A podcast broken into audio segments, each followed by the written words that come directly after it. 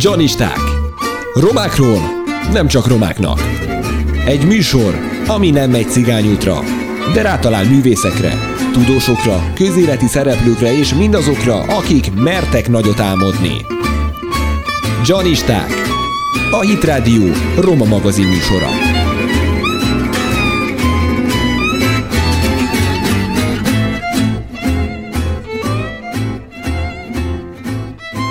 Köszöntöm a Hit Radio hallgatóit, önök a Janisták Roma közéleti magazint hallják, a mikrofonnál Király Márk, a mai adás szerkesztői Jankovics Tímea és Virág Éva, hangtechnikus Hollós Gábor. December 31-e van. Az év utolsó napján már is mondom milyen témákkal készültünk önöknek a Janisták mai közel egy órájában.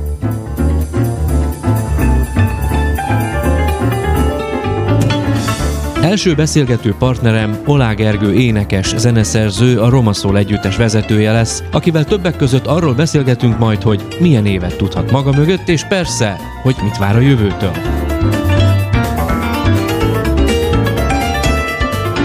Aztán Sepsi Szentgyörgyről kapcsoljuk Majlát Szabó Attillát, aki a helyi Sepsi Rádió szociális műsorának a szerkesztője és műsorvezetője, emellett pedig a Gyorssegély Egyesület vezetője, aki a hátrányos helyzetű embereken próbál segíteni, már csak azért is, mert ő maga is jól ismeri ezt a világot.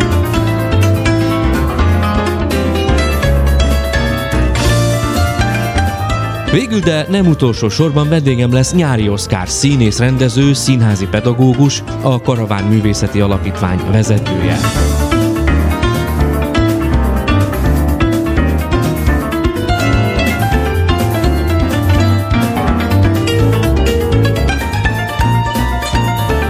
Mielőtt kezdünk, jöjjön egy kis retro, Cserháti Zsuzsa előadásában. Szóljon a különös szilveszter!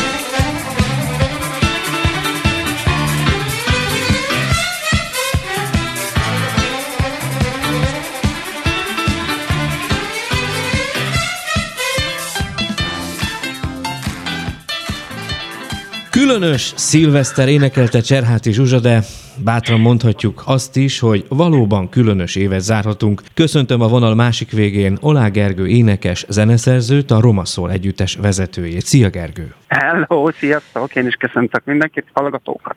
Szia! Gergő, te milyen évet tudhatsz magad mögött? Fú, hát elég vegyeset.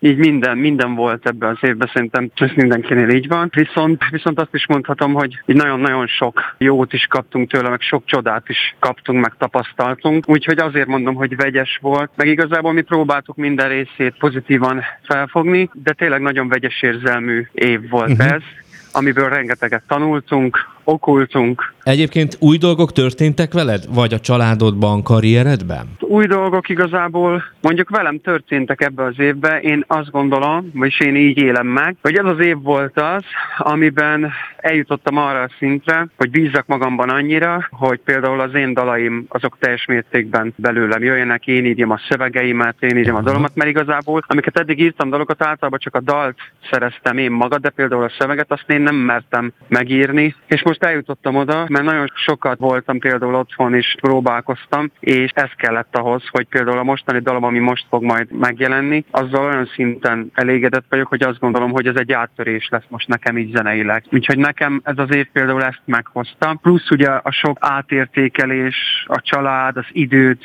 átértékeltem, megkaptam például ezt is, hogy mennyire fontos az ember életében az idő, a munka, a pénz, ezeket szerintem nagyon sokan átértékeltük, ahogy én is. Az Ezeket biztos. megkaptam ettől az évtől, és azt gondolom, hogy a következő évben nagyon sok mindenhez úgy fogok állni, hogy tanultam ebben az évben sokat, és jobb lesz ettől a következő év. Mindenképpen gratulálunk ahhoz, hogy elindultál ezen a vonalon, amit említettél, hogy saját dalokat is írsz. Ugye nem olyan nagyon rég a Körforgás című dalod megjelent, debütált, de az új dalodról elárulsz egy kicsit többet is? Persze, ez új dalom egy nagyon érdekes állapotomba jött, folyt ki belőlem, igazából úgy mondhatom, mert olyan állapotomban voltam, hogy pont akkor egy kicsit így mély állapotomban voltam, és kérdezősködtem, és ér- érzelgős állapotomban voltam, hogy azért ez a világnak nagyon nagy elvárásai vannak így az emberekkel kapcsolatban, meg hogy tényleg minden napunk azért van, hogy küzdjünk, harcoljunk, hogy legyen az embernek pénze, hogy el tudja tartani a családját, és konkrétan ebből áll itt a földi életünk, hogy minden nap küzdünk és harcolunk azért, hogy megfelelő körülményeket tudjunk teremteni, Igen. és nagyon sokan vannak, akik nem tudják ezt megtenni.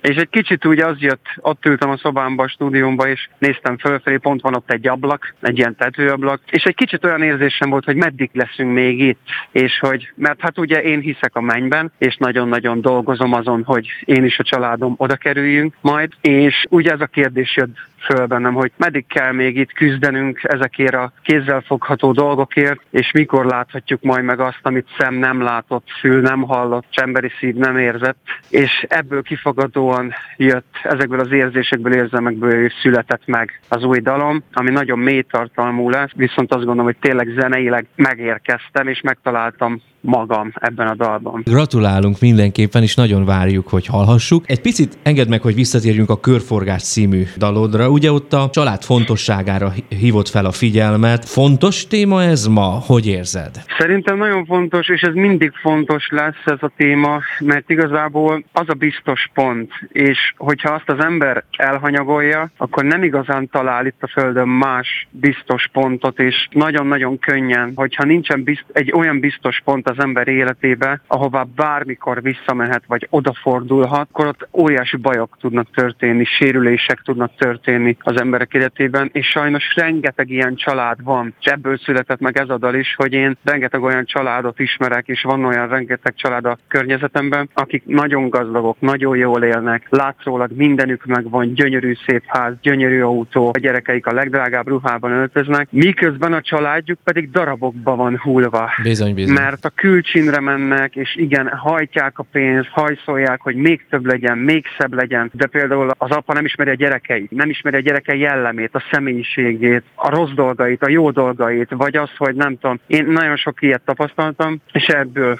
született meg a dal, és azt gondolom, hogy sajnos van jó pár ilyen család, és ezen nem tudom, hogy egy dal tud-e változtatni, de például nagyon sokat írt, so, sokan írtak nekem, hogy mennyire igazam van, és hogy le kéne lassítani, és ez az év is egyébként szerintem sok minden mindenkinél ezt adta, hogy rájöttek azért az emberek arra, hogy nagyon-nagyon túlhajszoltuk magunkat, és nagyon-nagyon hajtottuk az életünket és a pénzt, és, és mentünk, forogtunk, jöttünk, és egy kicsit azért lelassultunk most, ha akartunk, hanem le kellett. És azért mindenki megtalálta ebbe a jót, és a családot, ugye mindenki, mindenkinek több ideje lett most a családra, a gyerekekre, úgyhogy szerintem ez kellett. Amikor hallgatlak más interjúkban, és a feleségedről beszélsz, mindig kihallom a beszédedből, hogy mindig nagy tisztelettel és szeretettel beszélsz a feleségeddel kapcsolatban, akkor jól gondolom, hogy te azt gondolod, hogy a sikered köszönhető a kedves feleségednek és a stabil családi hátterednek. Jól értem? Persze, persze. Például a, az új dalomban, ezt nagyon erősen ki is mondom majd a most megjelenő dalomban, hogy igen, a Bibliában is meg van írva, hogy egy előz ezret, de kettő előz tízezret. És igen. ebben óriási igazság van, mert az ember egyedül is nagyon erős tud lenni, és sok dolgot el tud érni. De hogyha ott van mellette egy igaz társ, aki részt vesz minden harcban, és ott van vele, és segít neki, ott van a háta mögött, tartja a frontot otthon például a családban, hogyha nincs ott a másik fél, és ehhez nagyon-nagyon kell egy olyan, olyan ember, egy olyan társ, aki mindig ott van és támogat, és ez egy feleségnek kell, hogy legyen, és azt gondolom, hogy nagyon nagy erőt tud ez adni a családban, hogyha férj és feleség egymás mögött állnak és támogatják egymást. Úgyhogy nekem nagyon, nekem nagyon-nagyon sokat számít az, hogy az én feleségem ilyen, amilyen, és nagyon hálás vagyok érte. Én magam őszintén szólva az egyik kedvenc dalod a Köszönöm, hogy gondolsz rám. Sokszor ezzel ébreztem a gyerekeket otthon, nekem is hát, négy gyerekem van, és képzeld, egy követelik, hogy az olágerit tegyen be, mert akkor fölébrednek. És képzeld el, hogy ezt hallgatjuk iskolában menet, és hát mindig jó lesz az atmoszféra a kocsiba, így hálásan indul a nap, úgyhogy nagyon szeretjük ezt a dalodat, úgyhogy ehhez is gratulálunk. Te parancsalapúj tőről származol, nagy családban nőttél fel egyébként? Milyen volt a gyermekkorod? Hát nekem nagyon jó gyermekkorom volt. Én, én úgy emlékszem vissza, hogy csodálatos gyermekkorom volt. Annak ellenére, hogy voltak olyan korszakok, amikor sokat nélkülöztünk, de ezt nem éreztem igazából, mert ami a legfontosabb egy gyerek számára, én ezt megkaptam. Uh-huh. Megkaptam a szüleimtől a figyelmet, megkaptam a törődést, a szeretetet, a, a terelgetést, az útmutatást. Ezeket mind megkaptam, és ezek a legfontosabbak. Sokkal fontosabbak ezek, mint egy új telefon, vagy a legjobb, legdrágább cipő, vagy a legdrágább ruha, vagy nem tudom mi, vagy a lájkok, vagy nem tudom. Én ezeket megkaptam mindet. Ezért én tudom, hogy ha nem ezt kaptam volna, azoknak a gyerekeknek, akik ezeket nem kapják meg, azoknak sokkal nehezebb az életükben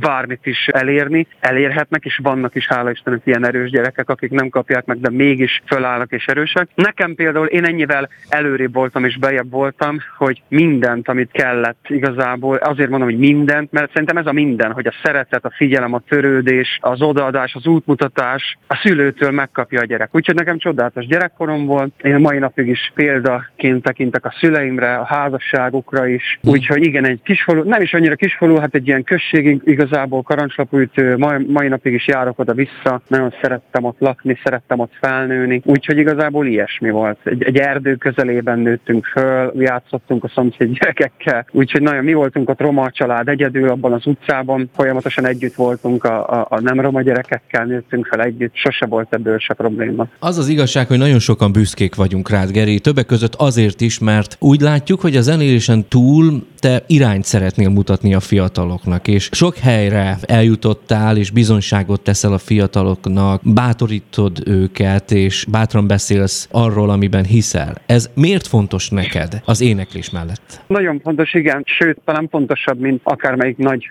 színpadra fellépni, vagy nem tudom. Azt gondolom, hogy egy előadó aki, aki már elért egy olyan szintet, hogy van egy, van egy kisebb, vagy akár nagyobb közönsége, akihez tud szólni, kell, hogy legyen egy mögöttes valami, amit ő képvisel, ami, amit ő adni tud, vagy amire fel tudja hívni a figyelmet. És én ezt választottam, hogy például ahonnan én, amit előbb is mondtam, hogy én megkaptam a figyelmet, a törődést, a szeretetet, az útmutatást. Én tudom, hogy én ezt megkaptam, és nagyon szerencsés vagyok, viszont rengeteg, nagyon-nagyon durván sok olyan fiatal van és gyerek van, aki ezt nem kapja meg otthon. És én ezt kitűztem célul, hogy én ezt nagyon sok gyereknek szeretném elmondani, és nagyon sok gyereknek szeretnék utat mutatni, hogy ki lehet törni abból a közegből, amiben esetleg ők élnek, vagy amit látnak, mert nagyon sok fiatal nem lát túl attól, amiben él. Nem tud túlnézni, túl látni attól, mert nincs neki, aki mondja, hogy figyelj csak, jó, így élünk, szegények vagyunk, de neked nem kell, hogy így éljél. Fiam, tanulj, lányom, tanulj, segítek, amiben tudok, ahogy tudok. Nem mondja le gyerekének sok szülő, mert a szülőknek is a lelke le van nyomva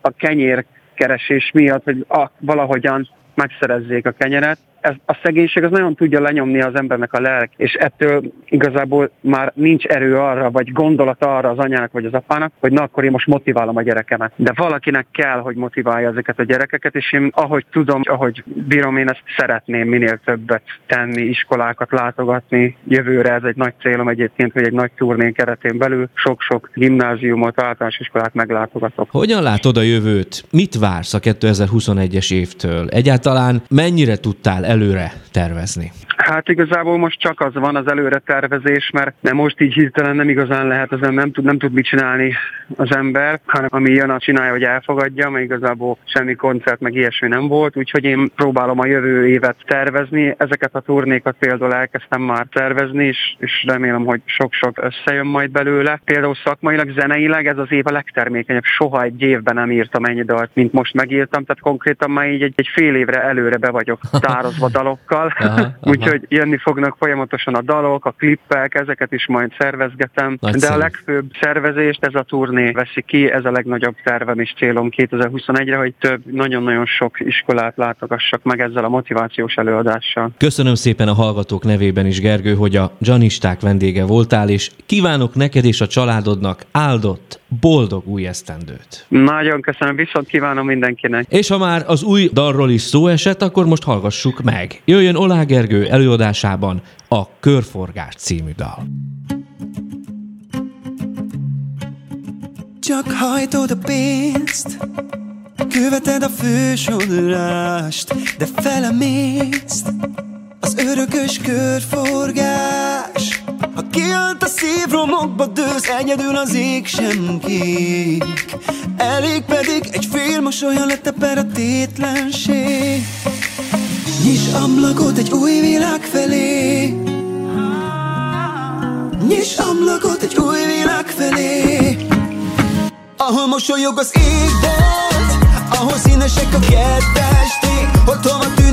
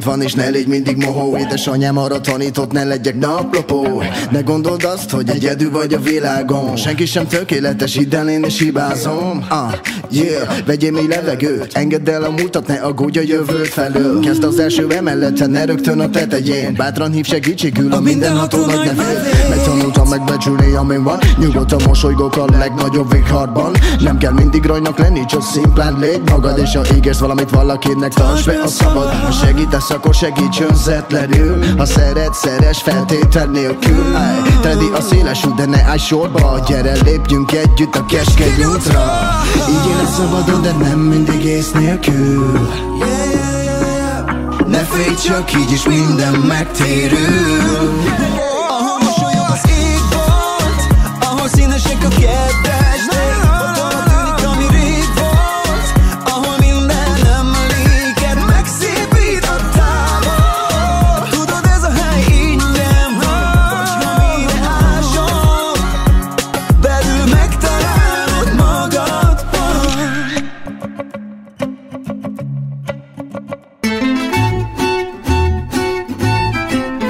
Janisták. Romákról nem csak romáknak. Egy műsor, ami nem megy cigányútra, de rátalál művészekre, tudósokra, közéleti szereplőkre és mindazokra, akik mertek nagyot álmodni. Janisták. A Hit Rádió Roma magazin műsora.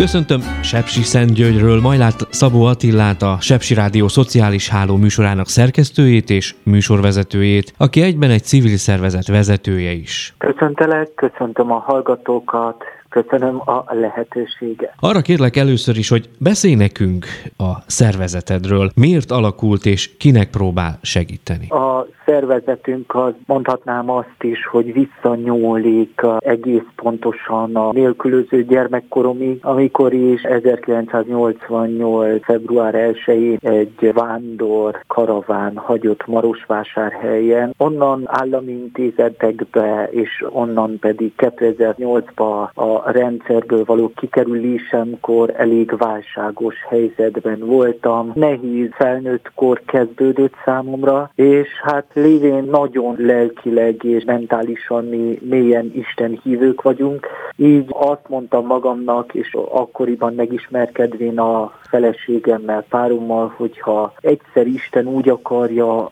és mi lehetünk azok, akik segíthetünk, akkor minden feltétel nélkül meg fogjuk ezt tenni. Így mód 2015 áprilisában megalakul, megalakítottuk a Speed Help Egyesületet, azaz a Gyors Segély Egyesületet, amely leginkább a nélkülözők, a bántalmazottak, a cigányság felemelésével és segítésével foglalkozik. Ugyanakkor rengeteg olyan család azzal, akik esetleg lelkileg meggyötörtek, esetleg mások által bántalmazottak, Egyesületünk felkarolja és megpróbálja támogatni. A roma gyerekeket, illetve fiatalokat is segít az Egyesületed, ahogy halljuk. Szerinted az ő számukra mi lehet a kitörési pont? Én azt gondolom, hogy minden nélkülöző embernek, és beleírtva a cigányokat is, a cigány gyermekek legfontosabb kitörési pontja az, hogyha minél több ember megtanítja nekük a kommunikációt. Én azt gondolom, hogy függően attól, hogy milyen is iskolázottsága van egy személynek, milyen elutasításra kerül, hogyha nem tudja eladni magát, nem tudja képviselni saját magát. A cigány gyermekekre visszatérvén ugyanez a módszer, mint, a, mint az, amit én átéltem, ugyanazt a módszert kellene követniük több szervezetnek is, hogy megtanítani őket kommunikálni. Tehát a kommunikáció elősegíti őket és megnyit rengeteg ajtót. Ez az egyetlen kulcs, tehát bármilyen programot létre lehet hozni, bármilyen munkába be lehet őket állítani, nem fogják tudni, nem az ő hibájukból, de nem fogják tudni megállni a helyüket. Azt gondolom, hogy ez egy nagyon-nagyon sikeres projektem, ami 2015-ben el, elindult, és ma már azt mondhatom, hogy a diákjaim 90%-a annyira megtanult kommunikálni, és annyira nagy esélyekkel indult a következő éveknek, hogy ma már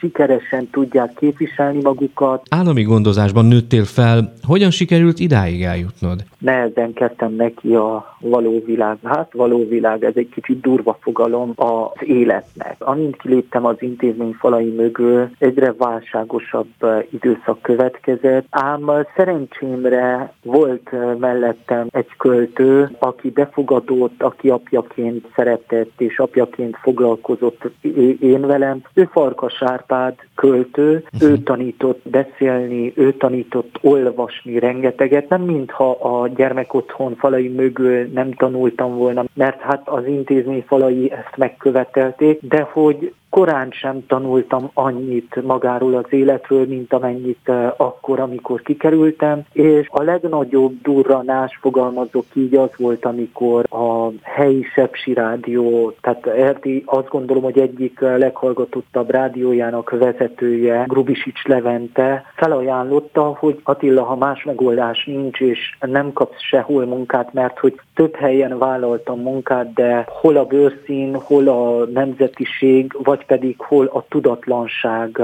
miatt tanácsoltak el. Így mód felajánlotta, hogy ha más megoldás nincs, akkor kezdje neki egy műsornak, adunk egy lehetőséget, és azt gondolom, hogy ez a lehetőség immáron 7 éve kőkeményen lobbizik a nélkülözőkért, a szegényekért, és tanítja a gyermekeket. A kommunikálás mellett azért nyilván az is fontos, mondjuk el, hogy a roma fiatalok tovább tanuljanak, iskolákat végezzenek el. Te is gondolom, hogy elvégeztél iskolákat, ugye? Természetesen, mint ahogyan említettem az előbbiekben, az intézmény falai mögött ez normális követelmény volt, hogy már pedig ha a rendszer maga az állam eltart, akkor a mi eh, kötelességünk az iskolázottság volt.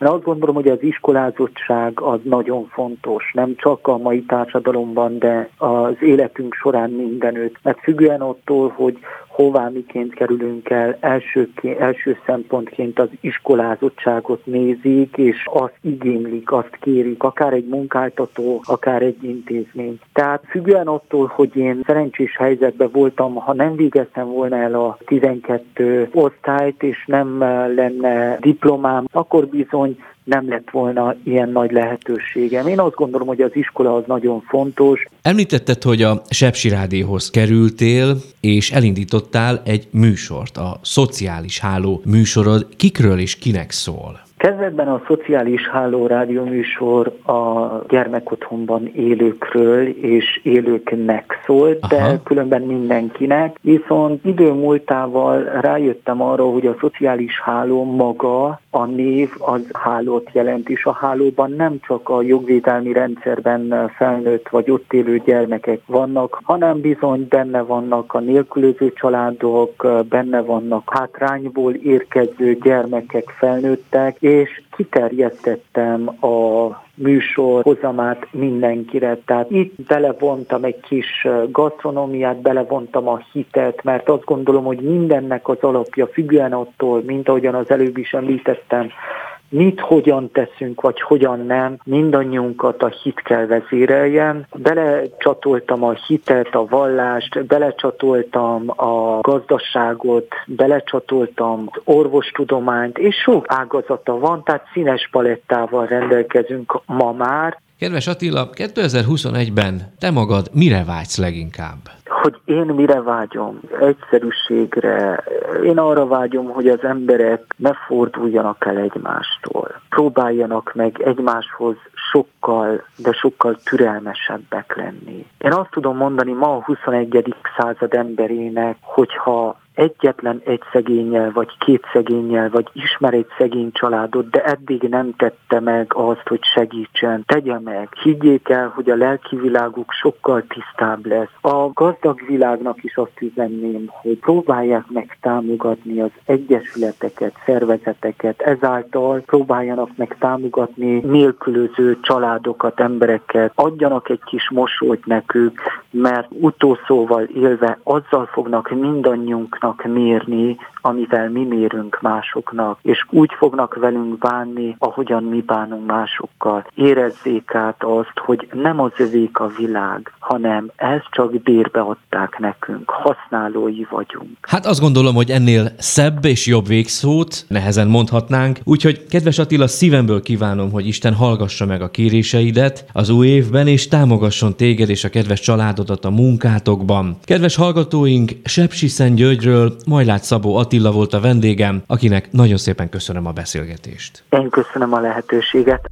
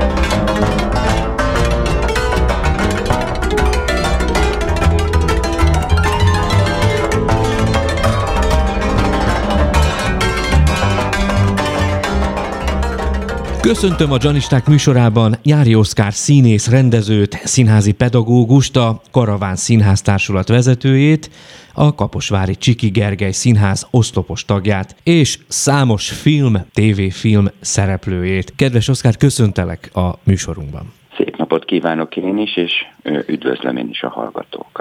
Az év utolsó napján beszélgetünk, így persze nem tudom kikerülni azt a kérdést, hogy milyen éved volt. Ugye jól tudjuk, hogy ez az év senkinek sem kedvezett, de ez talán még inkább érvényes az előadó művészekre és a színészekre. Tehát milyen évet tudhatsz magad mögött? Hát mindenképpen azt kell mondanom, hogy na, egy nagyon csonka év az, ami mögöttünk van. Igyekeztünk persze mindenféle olyan kreatív megoldást találni, amivel eljuthattunk a közönségünkhöz, hogy csak egy pár szóban ecseteljem, hogy ugye mi itt a Kaposvári Színházban 2019-ben, novemberben tudtunk beköltözni a három év alatt felújított gyönyörű színházunk, és kb. négy hónapot töltöttünk itt, amikor be kellett aztán zárnunk. Ah, Úgyhogy most elkezdődött a színházi évad, és aztán újra novemberben ugye el kellett búcsúznunk a közönségünktől, de hozzáteszem, hogy mind a Karaván Színház, mind a Csiki Gergely Színház kreatívan dolgozott azon, hogy hogyan juthat el a közönségéhez. Streamelések és mindenféle színházi online tartalmak, illetve webes tartalmak eljuttatásával. A Csiki Gergely Színház például az advent időszaka alatt minden nap, mint egy adventi kalendáriumként megmutatta be, tudott mutatni egy-egy ilyen kis összenetet, egy-egy ajándékot a nézőink számára, és a színészek vállalva ezt, mindegyikük egy-egy szép kis pár perces anyagot készített, és ezt minden nap nézhették a nézők, és a Csiki Gergely Színház ugyanúgy igyekszik, ugye tavasszal volt egy ilyen, hogy Erkéről Páholy című sorozat, amikor különböző terekre kimentünk, és ezen kívül kisebb településekre, Tolna, Baranya és Somogy megyében, tehát nagyobb területet átfogva, időközönként két hetente új bemutatóval jelentkezett. Rengeteg csoportunk, és 31 néhány ilyen kis műsort állítottunk össze, még félórás műsorok voltak, úgyhogy eléggé nagy teljesítmény volt, nyáron ugye játszhattunk, és most a karavánnal dolgoztunk ki egy innovációt, ami meg egy ilyen real-time-ban történő streamelésről szól, amikor a nézők is ugye látják az előadást, de a gyerekeknek, ha játszunk, a gyerekekhez ki tudnak szólni a színészek a televízió televízióból, tehát egy nagyon érdekes dolog. Tehát igyekszünk a hátrányokból erényeket csinálni, jobb hiány természetesen ezt kell, hogy mondjam, hiszen az lenne az igazi, hogyha ezt a, ez a pandémia nem fel, kényszerítette volna ki belőlünk, hanem el tudtunk volna mélyedni abban a munkában, ami ugye évtizedek óta. Ugye most itt az év végén, ugye december 31-én a mi színházunk vendégművészek közreműködésével lesz a főműsorszám, ami ugye minden évben évről évre szokott lenni, hogy a színházból adnak-e műsort, gála műsort, vagy hogy mondjam az éjfél előtti egy-két órában színpadi produkciókat láthat az ember. Most idén mi fogjuk ezt adni, a Filharmónia, a Győri Filharmonikus Zenekar közreműködése, a csodálatos játékával, Silló István ezényletével, ő volt a Karnagyomi Színházunk készíti ezt a műsort. Tehát, hogy mindenféleképpen szerettünk volna a közönségünket találkozni. Úgy érezzük, hogy a közönség hű marad ilyen értelemben hozzánk, ugye nem is adták vissza, nem is kérték vissza a bérletek árát, oh. ami egy ami nagyon-nagyon fontos dolog Azért ez egy komoly üzenet nektek. Kérlek, mesélj arról a hallgatóknak, hogy hogyan kerültél a színészi pályára. Korán eldőlt az életedben, hogy neked ez lesz az utad? Ez érdekes volt, mert igazából nagyon korán eldöntöttem, hogy a színpadon szeretnék dolgozni, tehát mindig, mindig a színház csinálás vonzott, csak akkor én még ezt nem tudtam pontosan, hogy ez miből áll. Tehát ez tényleg egy négy-öt éves koromban már nagyon, nagyon-nagyon szerettem volna. Engem a balett érdekelt leginkább, és ráadásul a balerinákat csodáltam a tévében. Érdekes. Nagyon-nagyon vonzott ez a dolog, aztán persze kimaradt az életemből, mert falun nőttem fel, erre nem nagyon volt ott lehetőség, de aztán mindig az volt a tapasztalatom, ugye első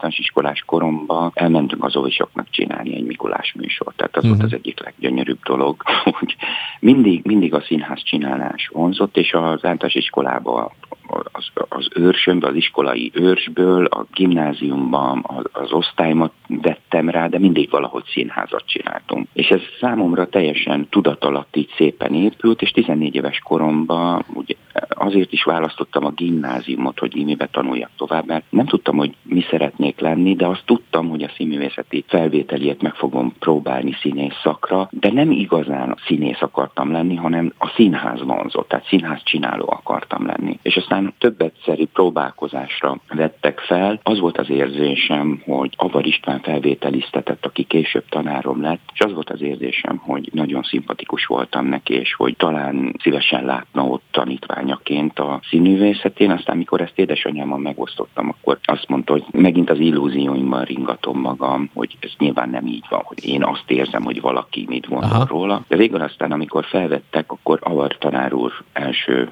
óráján ugye mutatkoztunk be neki, és mondta nekem, hogy Oszi, neked már harmadévesnek kellene lenni. tehát, tehát igazam volt, és emlékezett rám onnan, és a családomban tulajdonképpen mindig voltak ilyen jellegű ambíciók. Tehát a bátyám, a nyári Pali, aki most egyébként amatőr színészként játszik is előadásaimban a Karavánnál, ő például színjátszó körbe járt, tehát ő amatőrködött. Én nem igazán, tehát én nem, nem volt kijelölve számomra ez az út, de egyszer csak valamilyen fajta intuíció érkezett, és akkor meg nagyon, nagyon úgy éreztem, és egy ilyen titkolt kis vágyam is volt. És mivel, hogy az életemben azért úgy alakultak a dolgok, hogyha valamit nagyon akartam, akkor az manifestálódott, ez valahogy valahogy így egyszer csak aztán ott volt már, és kikerülhetetlenül ez, ez volt. Az életemben ez nagy váltás volt, mert Egy... onnantól kezdve csak erre koncentráltam. Egyébként mit látsz, milyen a felhozatal, ha roma színészekről kérdezlek, akadnak most ígéretes tehetségek? 1995-ben egyszer a Színház című folyóiratban erről így tettem egy rövid kis megnyilatkozást, hogy én úgy ér, már akkor úgy éreztem, hogy ez nem ilyen kérdés, hogy vannak-e már olyan alkalmas emberek a roma kisebbségben, vagy vannak-e a roma társadalomban olyan emberek, akik alkalmasak lehetnek színház csinálás, ez mindig is azt gondoltam, hogy ez mindig is így volt, hogy a ter- meg kell teremteni a lehetőségét És azért is indítottam el 2000-ben a Karaván Művészeti Alapítványt, hogy ennek szerezzünk valamilyen módon érvényt, és találjuk meg azokat a tehetségeket. Ezt folyamatosan végezzük, Értem. és ez ma is pontosan így van. Tényleg nyilván nem a reklámhely, mert már vége van a, a Drága Örökösök című sorozatnak, de ott például akikkel együtt dolgoztam, azok között van tanítványom, volt tanítványom, már végzett színész, van olyan, akivel most dolgozom együtt, és engem lépten nyomon körülvesznek olyan fiatalok, és keresik is a velünk való együttműködést, akik ezen a pályán szeretnének érvényesülni, roma származásúak, ha valaki a pályán mozog, akkor nagy részt előfordul, hogy a karavánnal már valamilyen fajta együttműködése van, kapcsolata van, itt tanult nálunk, Értem. vagy most éppen játszik nálunk. Ugye a Karaván Művészeti Alapítvány születése és vezetése, ha jól tudom, ebben az évben volt 20 éves. Hogyan látod, sikerült mindazt megvalósítani, amit megálmodtál ezzel kapcsolatban? Megpróbálok egészen pragmatikus lenni, és akkor, hogy ez több részből áll. Először is azt gondolom, hogy egy, egy nép, egy társadalomnak kell, hogy meglegyen minden egyes olyan eleme az önmaga kultúrájának a megőrzéséhez, az önmaga akaratának az érvényesítéséhez, ami minden más társadalomnak megvan. Ezért, hogyha van egy kisebbségnél lévő társadalom bárhol a világban, akkor azt mondom, hogy meg kell tudnia szerveznie magát. Vagy társadalmi szinten a többség segítségével, vagy önmaga erejével, az anyaország segítségével, vagy a, tehát különböző módon, és ez a roma társadalom esetében nagyon nem így van. Tehát Sajnos, többfajta, igen. többször érkezett migrációk, van, aki több száz éve itt él, vannak olyan törzsek, vannak olyan csoportok, és vannak, akik 200 éve, 150 éve érkeztek Magyarországra, különböző nyelven beszélnek, tiltva volt a nyelv, nagyon sokszor nagyon komoly büntetés járt azért, ha valaki cigány nyelven beszélt, ezért elsikkadt, elfelejtődött. Tehát nincs egy egységes társadalom, és e- e- ezt nem hozta létre a többségi társadalom, nem biztosította, vagy nem teremtette meg a lehetőségét, ő maga pedig nem tudta létrehozni. Ezt a kulturális szinten is szerveződhet egy ilyen csoport, akkor viszont kell, hogy legyenek emlékezési pontjai, emlékezés helyi, gyülekezési helyei, időpontjai, hogy meg tudja kreálni a jelenből a múltját, a történelmét, és tudjon perspektívát felfejteni, felvetíteni a társadalom. Ez az egy virtuális közösségről van szó, hiszen egymással nem találkoznak közvetlenül az emberek. Na most ehhez a színház egy ilyen nagyon fontos hely a, a szakra meghajtás helye, az emlékezés helye. Ez nagyon fontos, hogy ez legyen és létezzen. De, de 30 éve nincs, nem hozta létre a magyar társadalom még ezt valamilyen módon, és várhatóan létre fog valamikor jönni, nagyon várjuk, és azt mondom, hogy ezt pótlandó, azt mondom, hogy azonnal létre kell hozni valamit, egy olyan helyet, ahol lehet tanulni, ahol lehet emlékezni, ahol lehet megfogalmazni gondolatokat. Ezért volt a karavánművész, ezért jött létre, és ez egy ilyen értelemben hiánypótló, tehát ez volt az egyik. Másrészt meg rettenetesen fontos, hogy az ember kultúrájában szerepeljen az adás, az adakozás készséget, teljesen független identitástól független. Ez egy mhm. emberi készség és egy emberi alkalmasság, egy lehetőség, és át kell tudni adni a tudást azért, hogy legyen kontinuitás. Ez volt a második dolog ebben a dologban. A szakma meg tehát a színházi szakma és a művészet meg az egy egyetemes dolog, és csak ott lehet belekapcsolódni, ahol tart. Tehát ezt nem lehet azt mondani, hogy akkor mi most 200 éve le vagyunk maradva, és akkor itt bekapcsolódunk. Nem, az ott érvényes, ahol bekapcsolódik az ember. És be kell kapcsolódni. Tehát nem lehet a magyar kultúra egy olyan bő, olyan tág, olyan vérbő és olyan sokrétű, annyira dús kultúra, annyi mindent szedett össze, egy olyan gyűjtőtégely a Kárpát-medence, hogy elképesztő lehetőségek forrása, és azt gondolom, hogy az egyetemes kultúra ugye meg még, még inkább még egy olyan dolog, tehát be, be kell kapcsolódni. És szerintem a cigánykultúra, vagy a, az intuíciók, amiből egyrészt ugye a múltból, a gyökerekből és az intuitív dolgokból áll a kultúra, nagyon nagy löketet, nagyon nagy impulzus tud szintén adni, hogy mindig is adott, ugye tudjuk, hogy az 1800-as évek cigány zenéje, vagy mondjuk az cigányok által művelt közzene, a csárdás, a, a palotás, vagy azt mondom, hogy a nóta, az olyan mértékben mozgatta meg kulturálisan zenei életében a, a Európát, hogy egész Párizstól Moszkváig egy nagyon nagy komoly hagyományt teremtett. És ezek az impulzusok nem lettek volna, ezek vannak, ezekbe hinni kell. Hát valahogy így. Ha pedig a legutóbbi kérdésedre válaszolok, és azt mondom, hogy milyen érzéssel gondolok vissza az utóbbi 20 évre, akkor azt kell, hogy mondjam, hogy kettős a válaszom. Egyrészt az, és akkor most mondom a pessimista énem válaszát, a pessimista élem válasza az, hogy 20 év alatt sokkal, de sokkal többet kellett volna tudni elérni. 20 mhm. év alatt elképesztő mennyiségbe kellett volna a magyar televízió különböző médiumaiba roma fiatalokat bejuttatni és a roma arcnak igazából emblematikusan mindenütt ott kellene lennie.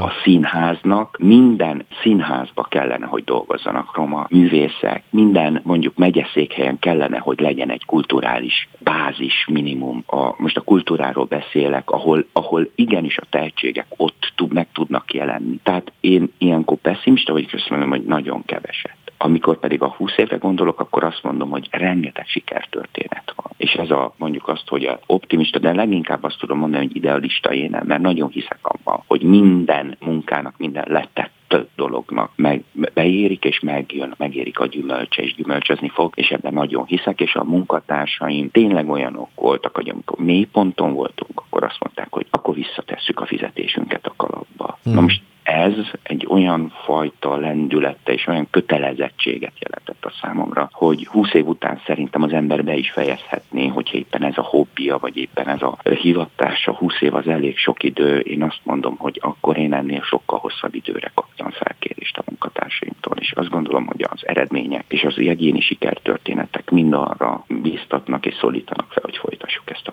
Így legyen, sok sikert kívánunk ehhez. Amikor te pályára kerültél, akkor szóba került valaha a származásod? Igen, én ezeket nagyon röviden szoktam lezárni, mert számomra a származás az egy plusz érték. Az értékekkel az ember nem dicsekszik. Aha. Mivel, hogy nem Aha. tartom hátránynak, ezért az, az, meg, az meg lepereg róla. Tehát én úgy gondolom, hogy mindenki önmagáért felel. Tehát én nem felelek semmelyik olyan embertársam viselkedésért és tetteiért, aki a világ túl végén él. Nem. De nagyon sok mindenért felelek. Igenis felelek számomra nem ismeretlen, vagy ismeretlen emberekért is, ha tehetek értük, és azt nem teszem meg. Tehát ilyen értelemben nagyon fontos ez a fajta hozzáállás, hogy az ember tudja, hogy hol áll. De hogyha gyakorlati dologról beszélek, és azt mondom, hogy azért tisztában voltam vele, hogy a színészi pályán meg tudja határozni az embert, az, hogy főleg egy filmben, hogy milyen a fizimiskája. De ezzel meg birkózik mindenki, aki egy picit eltérő, vagy éppen nagyon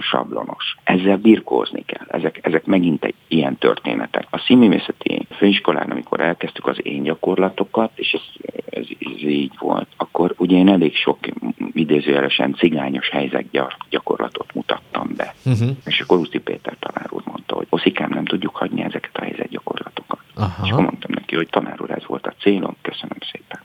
és akkor innentől erről nem volt szó. Nagyon-nagyon fontos, persze érhetik az embert atrocitások, hiszen vannak fájdalmak, olyan fájdalmak, amit az ember egy másik emberre akar rávetíteni, vagy manifestálni. Ezek, ezek olyan balesetek, vagy helyi dolgok, események, ami felborzolt idegrendszerben, felpontolt, gerjesztett szituációkban történő dolgok, amivel viszont mindenki összefut az életben szintén valamilyen módon. Nekem szerencsém volt, azt gondolom, sok tanítványom volt, akiknek tanácsot kellett adnom, hogy egy adott helyzetben hogyan őrizzék meg a nyugalmukat, vagy hogyan próbáljanak hatni, vagy bizonyítani. Kétségtelen, hogy amikor az embert előítéletet érik, akkor nagyon sokat jelent az, hogy hogyan tudja ezeket az előítéleteket kiváltani, és hogyan tudja ezt a helyzetet átfordítani. Nehéz, nem könnyű kérdés, nem is gondolom, hogy én ezt meg tudom válaszolni. Milyen darabban láthat téged a közönség? Illetve ha újra elindul az élet, milyen szerepeket kívánsz magadnak ebben az új esztendőben?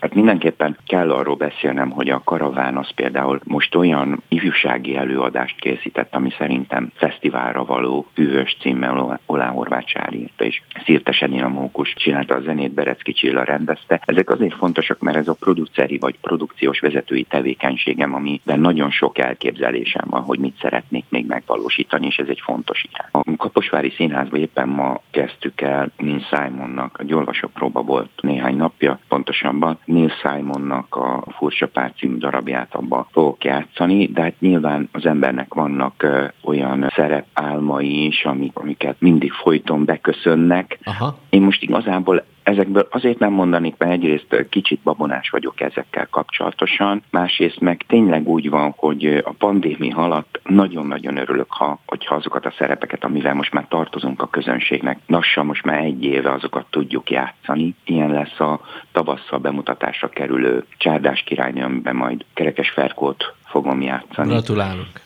Ez nagyszerű. Úgyhogy nagyon, nagyon várom. Ugye nyári Szilvia, a feleségem lesz a Szilvia primadonna, hát oh, na, nagy kihívás lesz nagyszerű. neki, mert ugye nem, ez egy, azért egy jó úgy megírt operett, ami operai minőségű vagy szintű énekesi kvalitást kíván, és ő így most már nagyon hosszú ideje készül, és folyton le kell állnunk. Így ez, ez is most lehet, és várjuk, és reméljük, hogy áprilisban be tudjuk majd mutatni Keresztes Attila rendezésében. És aztán egyre jönnek azok az elmaradt elmaradt dolgok, ugye a Tüskevár című előadásban, amiben Matulát játszom, hát abból vagy 40 előadással el vagyunk most már maradva. Tehát elsősorban most ezek vannak az, az ember fejében, és hát olyan 6-8 olyan produkció van, amiben gyakorlatilag, hogyha most játszanának a színházak, rendesen játszhatnánk, akkor nagyon be kellene osztani az időmet, hogy éppen hova szaladjak és melyik előadást játszom. Kedves hallgatóink, Nyári Oszkár színész rendezővel beszélgettem, aki a Karaván Művészeti Alapítvány vezetője és a Kaposvári Csiki Gergely Szintársulat aktív tagja. Kedves Oszi, nagyon köszönöm, hogy a vendégünk voltál. Kívánok neked, kedves családodnak az új esztendőben egészséget, áldást, békességet és sok-sok álomszerepet az új esztendőben. Nagyon szépen köszönöm, én is nagyon boldog új esztendőt, és hát természetesen sok-sok egészséget kívánok mindenkinek. Janisták. Romákról nem csak romáknak. Egy műsor, ami nem megy cigányútra, de rátalál művészekre, tudósokra, közéleti szereplőkre és mindazokra, akik mertek nagyot álmodni. Janisták. A Hit Radio Roma magazin műsora. Egy óra panelek nélkül a hazai és a nemzetközi cigányság színes, értékteremtő világáról és egyéniségeiről, csak is hitelesen. Műsorvezető Király Márk. Kedves hallgatóink, köszönöm, hogy egész évben hallgatták a Hitrádiót, a Janisták műsorát. Munkatársaim nevében is minden kedves hallgatónknak kívánok Covid és maszkmentes, nagyon boldog, áldott új évet. Tartsanak velünk jövőre is, búcsúzik a műsorvezető Király Márk. A műsor állandó szerkesztői Jankovics Tímea és Virág Éva voltak. Hangtechnikusként közreműködtek Hollos Gábor, Ruzsinski Dávid, Kammer Jonatán és Jámbor László. Külön köszönjük a Hitrádió vezetésének Szobota Zoltán főszerkesztő főszerkesztőnek, Nárai Tamás ügyvezető igazgatónak, Király Tamás felelős szerkesztőnek, Hak Péternek és Német Sándornak, hogy ebben az évben lehetőséget adtak arra, hogy ez a roma műsor, a Janisták hallható legyen itt a Hitrádióban. Még egyszer köszönöm megtisztelő figyelmüket, hallgassanak minket 2021-ben is. Viszont hallásra!